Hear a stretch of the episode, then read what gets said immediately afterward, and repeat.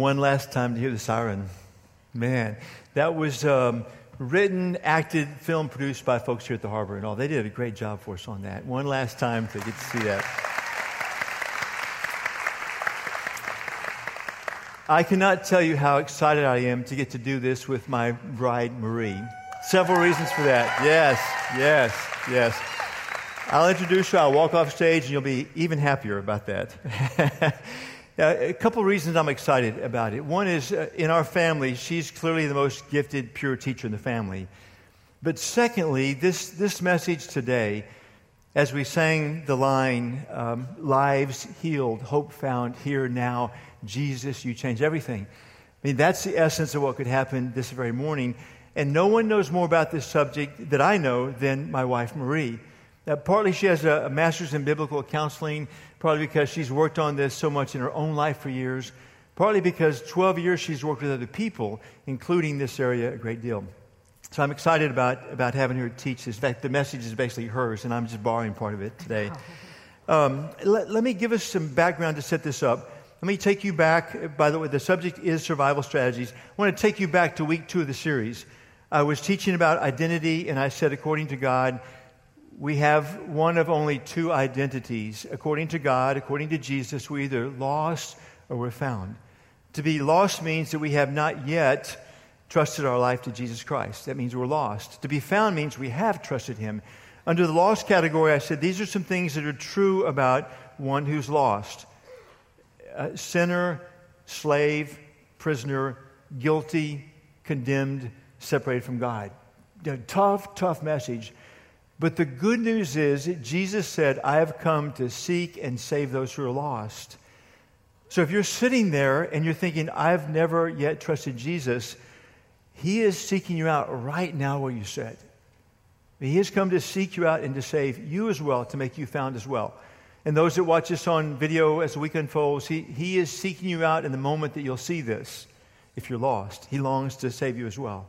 He longs to save you. To be found means these things, these profound things. It means you are a child of God, you are loved, you're accepted, you're a masterpiece, you're a new creation, you're holy without fault, and you're complete. The Sunday I taught about it, my good friend Raymond Butler came up on stage with me. And he told this story, and he, said 21 years ago, he authentically trusted Jesus. I've known him all these years. He authentically trusted Jesus. But he said for 20 of those years, he never felt any of this was true about him. He never felt loved. He never felt accepted. He never felt he was a masterpiece in God's eyes. He never felt that. Never felt it until the 21st year. And part of it was because he began to understand his identity, but there was something much deeper than that which is where we're going today, something much, much deeper than that that will help us in this area. So, so Marie, would you give us some background that would help us begin to understand where we're going? Okay. Well, we're each born with physical needs. We need air, food, water, and shelter. And if those needs are not met, then we cannot live and grow as God intended. While our physical needs are crucial, God has also placed in us emotional needs that are every bit as important to our well being. They can be summed up as these three. First, we have a need to be loved unconditionally. We each have a longing to be loved and accepted apart from our performance. We want someone who will still love us even when they know all our faults. Our second longing is to feel significance. We want our life to have significance and purpose. We want someone who cares about our condition and someone who's willing to be involved in our lives. Our third need is to have a sense of security. We want to feel safe and live without fear. We want someone who provides that security no matter what the circumstances. We also want someone whose promises we can trust. It is only when these three emotional needs love, significance, and security are fulfilled that we can fully function as God designed us. Typically, we look to other people or our circumstances or things in order to get these needs met. It's certainly true that God often uses people to meet these needs, but people will always disappoint us. We are incapable of filling another's deepest needs. Scripture is clear that these needs are provided in Christ the very moment we choose to follow Him. Ultimately, God created us to depend on Him to be the provision for these longings. In John 10:10, 10, 10, Jesus said, "I came that they may have life and have it abundantly." I know that Christ has given me a new life, but sometimes I wonder where is the abundance? I don't mean material abundance, but that life that is rich in joy and peace and feeling loved and significant. Why, on many days, do I just look and act like a person who doesn't follow Christ? Well, this may be one of the explanations. In becoming followers of Christ, we experience a new spiritual birth. But we often find ourselves still stuck in some of our old ways, back on that lost side. We get new spirits and a new heart, but not new brains. Okay? It's as if we've been buried with Christ and raised in new life, but we are still hanging on to some of the baggage that we had hoped to leave in the grave. These old ways are our survival strategies. They are the unique ways we cope with life circumstances when we're under pressure. It's a condition where my primary focus is on myself as I live out of my own resources in order to meet my needs. Our survival strategies, are often the barrier that keeps us from living out, of the, out the gifts that we are be, given in becoming a child of God. All the things that were on the lost, the found column. Mm-hmm. They tend to pull us away from God rather than depend on God. Well, where did they come from? As a child, we look to our parents to meet these three emotional needs. Our parents and relatives and siblings made us feel loved and significant and secure, or maybe not. As we grew older, we looked to our peers and other significant people in our lives for our acceptance and worth. And along the way, we developed these strategies for living. Some call them our coping skills or our old ways. These survival strategies actually serve a purpose. They have actually helped us to survive this life. But the downside is they also become that barrier that keeps us from experiencing the abundant life God intends for his children. Some of them actually look pretty good, and others are obviously undesirable, but any of them can be causing great damage in our relationships. Torin McCoy specializes in the study of toxins at NASA. He has mentioned that there is one particular toxin, cadmium, that can be unknowingly present in a person's body for many years and all the while doing deep damage.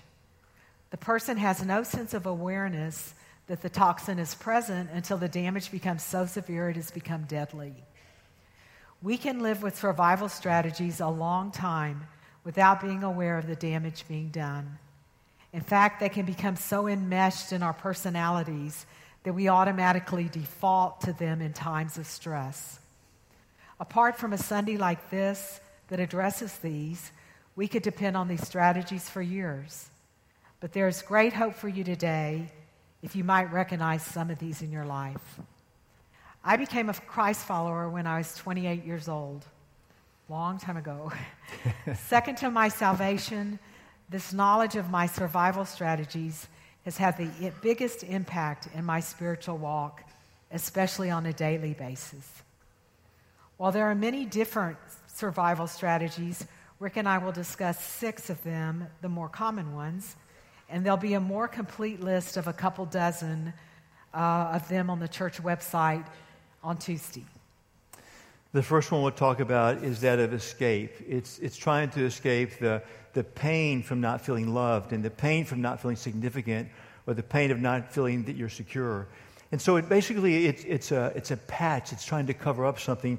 Some of the things we might escape to, clearly they look bad. It can be sex or pornography or alcohol or drugs. We know those look bad, yet those are, are common escape means for many people. They can look neutral. It can be escape to TV or movies or video games. Some can actually can look really good, and yet they still are escape efforts. It, it can be escape in work by this excessive work that you bury yourself in. It can even be escape into religious activity that is simply trying to run and hide from the pain you feel. It can be, can be uh, played out by withdrawal. In essence, you're trying to escape you know, the pain that you might feel as well. Kevin spoke about this so, uh, so well last week about isolation and withdrawal. And, and he said so clearly that for him, he was trying to, to escape um, and mask over his, his lack of security, his lack of safety in his life.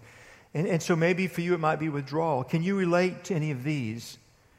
In Scripture, King Solomon was a master at these. He wrote the short book of Ecclesiastes. At one point, he says, I, I, I sought to find uh, my completion, you know, love, significance, security, and wisdom. I pursued that to find it lacking. Then I pursued pleasure, and I found it lacking. Then I pursued wisdom and found it lacking. I pursued wealth and found it lacking. He, he tried all of these things to escape the pain he was feeling. At the end, he would say, It's all futile. It is all futile. Can you relate to that one? The second is the accumulation of possessions. And the way it usually plays out is in one of two areas. If, if you're struggling for security, you might turn to the accumulation of possessions, particularly your bank account, just be obsessive about growing it larger and larger and larger. It may be obsessively trying to grow your retirement funds larger and larger and larger. There's, there's wisdom in certainly in having a bank account and having appropriate funds and wisdom in the appropriate retirement funds. This would be just the excessive. There's, there's no amount that's quite enough. But you might be, you might be uh, in this accumulation uh, strategy that you're pursuing. Uh, if you also, if you're feeling the lack of significance, this might look for you uh, like the house you've chosen to live in or the car you've chosen to drive, the jewelry that you wear, the vacation that you take, all in a sense of if I can just have enough, I can just show enough, then I finally will feel significance in my life. Can you relate to that one? Rich young ruler was one in the Bible. This man, he was young, he was rich, he came to Jesus. He had the right question. He said, What do I have to do to get eternal life? It's the biggest question there is. What do I have to do to get eternal life, to have heaven one day? And Jesus knew his heart, and Jesus looked at him and said, It's very simple. You need to sell everything you own, give the money to the poor, and follow me, and heaven's yours. He couldn't do it. He walked away with his possessions, with his riches. He couldn't do it. He was hanging on to that survival strategy. A third is performance. It's this endless drive to be the best. It's this pursuit of perfection, which is never achieved. It's setting unrealistic standards. It's covering, covering for the pain of not feeling significance. Thinking that if I can just be good enough, just accomplish enough, I finally will feel that significance. The Apostle Paul was a, he was a model of this before he met Jesus. And his was this religious pursuit. He was determined he would be at the top of the food chain in religion. And he made it. He was there. And yet it wasn't enough. This one, this performance, is my predominant survival strategy. I can tell you when it started. Six years old, first grade. I, I decided then I, I was going to try to be top of the food chain, top of the class. And then that, that, that ran the entire way through my public school years. It ran all the way through my college years, ran seven years through my work years. Seven years through my work years. This, this was what I strove for. And there was, there was never enough performance. It never satisfied. There was this ongoing, insatiable hunger this unquenchable thirst, this search for significance. Can you relate to that? Is that one of your survival strategies? Well, Rick got a lot of praise in first grade because he was the only one that could speak English. He was in the valley. I, so I thought I was brilliant. I made hundreds, and, but by second grade, they were fluent in two languages, and I can still speak one. So who was really smart there? So. Well, a fourth survival strategy is the caretaker. A caretaker is often overprotective and will take responsibility for others' feelings. They tend to make decisions for others and are often referred to as rescuers. Is this survival strategy one that you relate to? Martha is probably the most common biblical example of a caretaker. While taking on the responsibility of preparing a meal for Jesus and, and their friends, she did it with the wrong heart. This led to her even questioning Jesus about her sister's lack of help. Jesus replied, Mary has chosen what is better, and it will not be taken from her. Martha, or any caretaker, is simply looking for significance. Caretakers have a need to be needed. A fifth survival strategy is to be anxious. This is one of the most common survival strategies. An anxious person worries and has no peace. We do live in a difficult world, and there are countless things to worry about. Many anxious people are fretting over the past, thinking, if only I had done this or not said that, or they're anxious about the future and dwell on what if this happens or what if this doesn't happen. Worrying gives them a false sense of control. Some may even say it's their job to worry. Do you identify with this survival strategy? You see, when we worry, we feel like we're actually doing something about the problem, but that's a lie. Pilate is an example of a New Testament ruler who struggled with being anxious. At Jesus' trial, Pilate experienced extreme anxiety over the opinions of all of Rome, the Jewish people, and even what his own wife thought. He asked for a bowl of water and washed his hands before the crowd, saying, I am innocent of this man's blood. The responsibility is yours. He had no peace as he proceeded to then hand Jesus over to the Jews to be crucified. Jesus said, who of you, by worrying, can add a single hour to his life? Do not worry about tomorrow, for each day has enough trouble of its own. If we say we trust Christ with our very lives, then why would we not trust him with every moment and every circumstance of our life?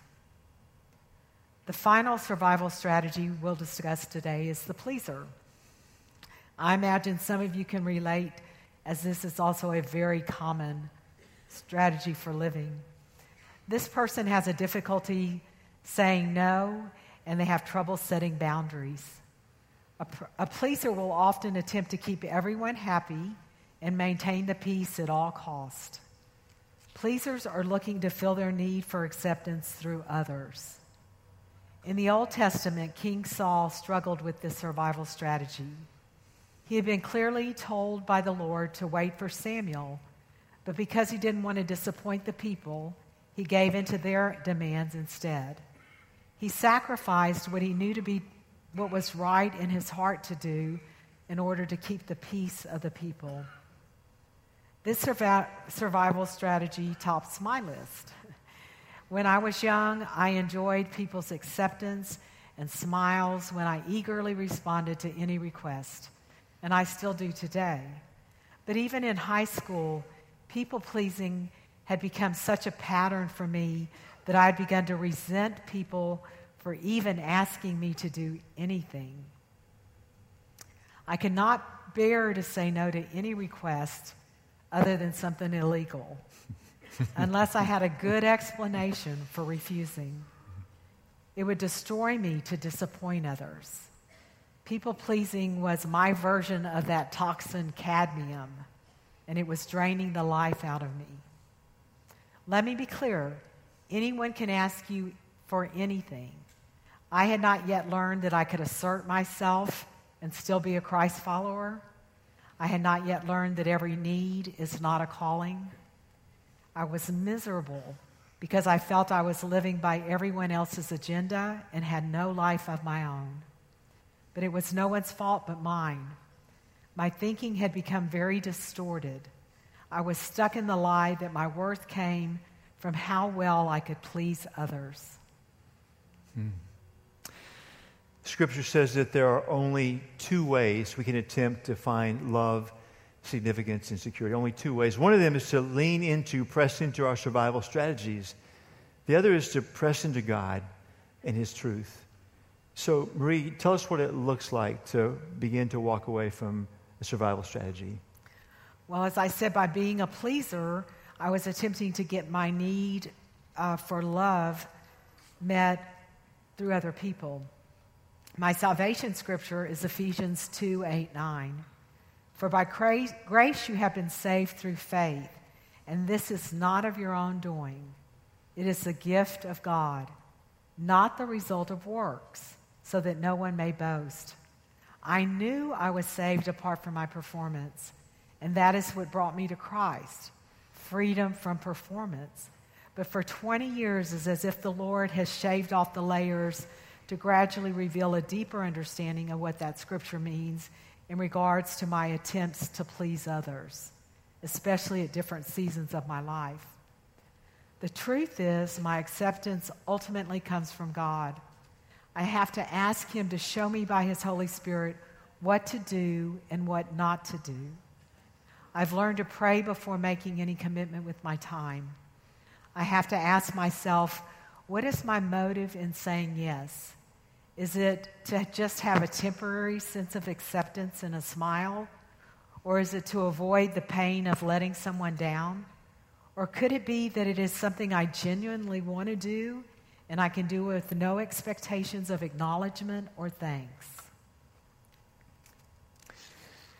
Changing my thinking and my behavior took a whole lot of effort. And for me, it was extremely painful. I had found my identity in doing for others for many years, as long as I could remember. When I first learned to say no, I remember at one point begging Rick to let me call a person back and say I changed my mind and I could say yes. It's true. the emotional pain of disappointing someone was harder than physically doing whatever I was asked to do. And let me repeat that. The emotional pain of disappointing someone was harder than physically doing whatever I was asked to do. But God has been faithful. The world didn't end when I finally learned to say no. My friends didn't disappear, at least not the ones who genuinely cared about me.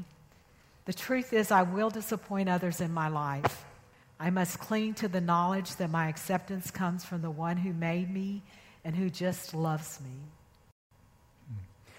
As I said, my survival strategy, the predominant one, has been performance. Uh, 27 years of my life, that's all that I knew. But in my 27th year, God stopped me short. I had just gotten a major promotion, and, and I was uh, shocked and concerned about how quickly the thrill wore off.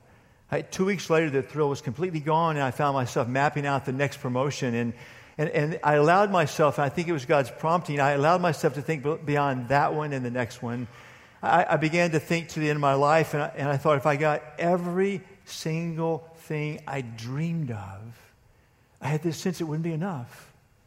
And that led me to ask fresh again is there really a God? Is there a God behind all this? It, it, led me to ask fresh again is Jesus really the Son of God? Did he really die on a cross? Did he really rise from the dead?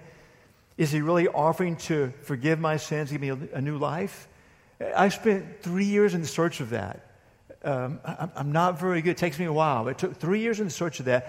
But when I finally bowed before Christ and said, My life is yours, uh, it was crystal clear my significance would be in Him. And so instantly, at least at this time, instantly, uh, I didn't give a rip about performance after that, about, about promotions after that. My, my drive was simply to do my job well. No, no conflicting goals about how my promotions might come as I do it well, just simply to do my job well. My company got a lot more out of me then in that season. So I ran the season through work, work about seven more years, and, and it wasn't a problem, but I'm a repeat offender of this. So when I'm about to go to seminary, uh, the two or three months before that, I switched back into performance mode again. Same survival strategy. It's all I'd ever known with school. It was always, I'm, I'm going to be top of the class. And, and so that became my drive thinking about the opening classes. Fortunately, God caught me up short just a day or two before classes began. And He said, Rick, I don't want you to even look at grades. I want you to learn everything I brought you here for. Everything I brought here, I want you to learn that. At that time, that was enough. I could let go of that and just simply learn what God brought me there for. But I'm a repeat offender. So I became a pastor. The first six years of being a pastor, there were probably not six times after teaching that I went home and felt like I did an adequate job. half a dozen years, half a dozen times. The other times I went home thinking, I, I fell short, I fell short, I fell short. And somewhere in those six years, God began to sink into my heart Colossians 2.10 that says you're complete through your union with Christ. You're complete just because you're united with Him. You don't need anything else. You don't need performance. And that began to sink in deeply. And so, about 15 years ago, I began this practice, which I do to this day. In fact, I will do it this very day. Some, sometime on the day I teach, I will get alone with God and I ask Him one question What do you think about what I just taught? What do you think? And I, I've begun to understand it doesn't matter what I think, it doesn't matter what you think. It doesn't matter what friends, family think. All that matters is what God thinks. And there's been massive freedom in that. Like freedom from performance, just simply to try to follow God's lead, give Him my best, and then ask Him, How did you feel about that? And so now I've got a good run going, but I have to watch because I'm a repeat offender of it. But that's how God has walked me through that in different seasons of my life. It's a hard, stressful, and unstable world. And it is in this world that we often experience rejection from others. Yet God freely offers to his children love, significance, and security. If we follow him, we no longer need to look to other people, things, and circumstances. Rather than worship creatures and created things, we can choose to worship our Creator. Rather to to depend on our strategies and do life our way, we can surrender each one to the Lord and allow Him to begin a work in us and teach us a new way, His way. We need God. We need God. Satan wants to fool us into thinking other people or things can fill our need for love. This is not passive, but takes a lot of work. We have to change our thinking and what we believe to be true. We have to identify the lies we believe and replace them with scriptural truth. This takes intentional time and study. It's part of working out our salvation. It involves the risk of changing a behavior and trusting God with the outcome. In fact, it can take as long as four years to change your thinking. Remember, we receive new spirits and new hearts, but our minds are still in process. One thing to keep in mind is during times of intense stress or even life change, as Rick mentioned, we may revert back to some of our old ways. During Harvey, I really struggled with all the requests for help that came to us. The pleaser came back with a vengeance. I felt false guilt for being unable to do all I really would have liked to have done. It took me completely off guard as I thought I had put that strategy back in the grave. When we surrender these strategies, we're no longer slaves to the old ways of getting our needs met. In surrender, we become dependent on Christ rather than on others. God is then free to work through us in ways we never dreamed. Here is the truth. Please hear this. Apart from God, the search for love is futile. Apart from God, the experience of significance is fleeting. Apart from God, the experience of security is fragile. The degree to which you let God influence your, your sense of love, significance, and security will largely depend upon how big you know God to be, how much you understand the infinite power that He has, how much you understand the infinite knowledge, how much you understand His unending love.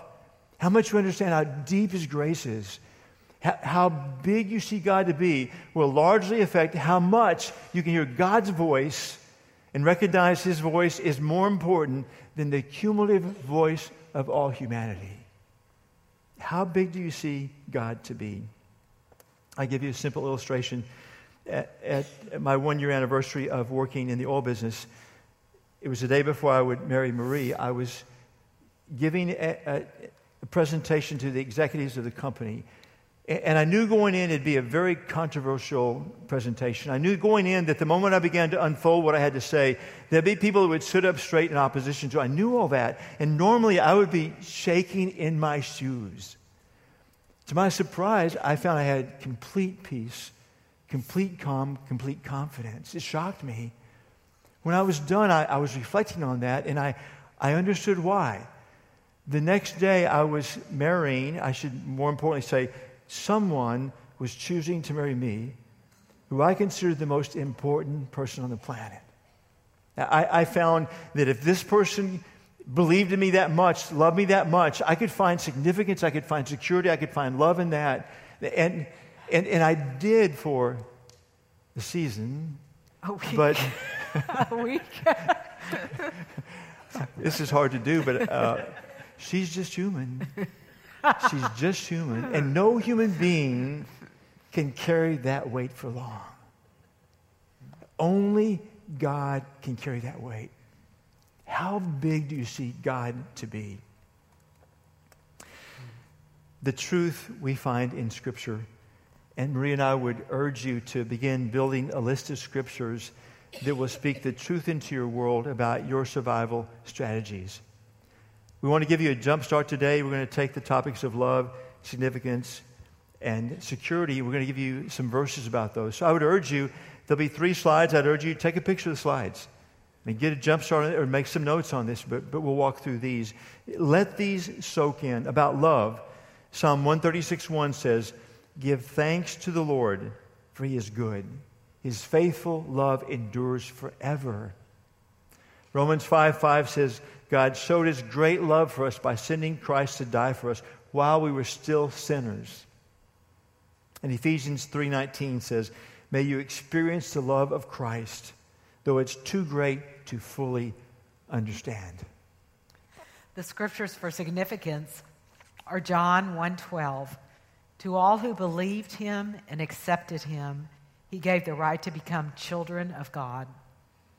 John 15:16. You didn't choose me, I chose you.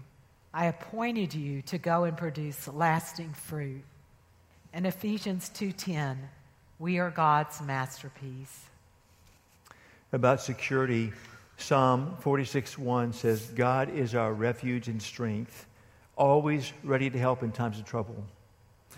John 16:33, Jesus would say, I have told you all of this so you may have peace in me. Here on earth you will have many trials and sorrows, but take heart because I have overcome the world.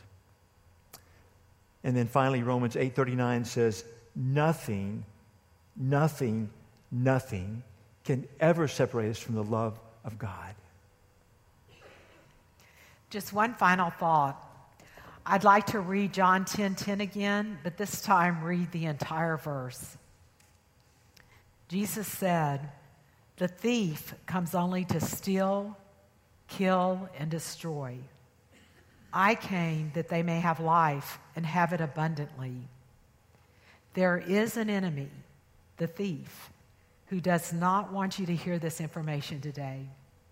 He would love to steal your joy, kill any understanding of what it means to be found in Christ, and destroy your relationships.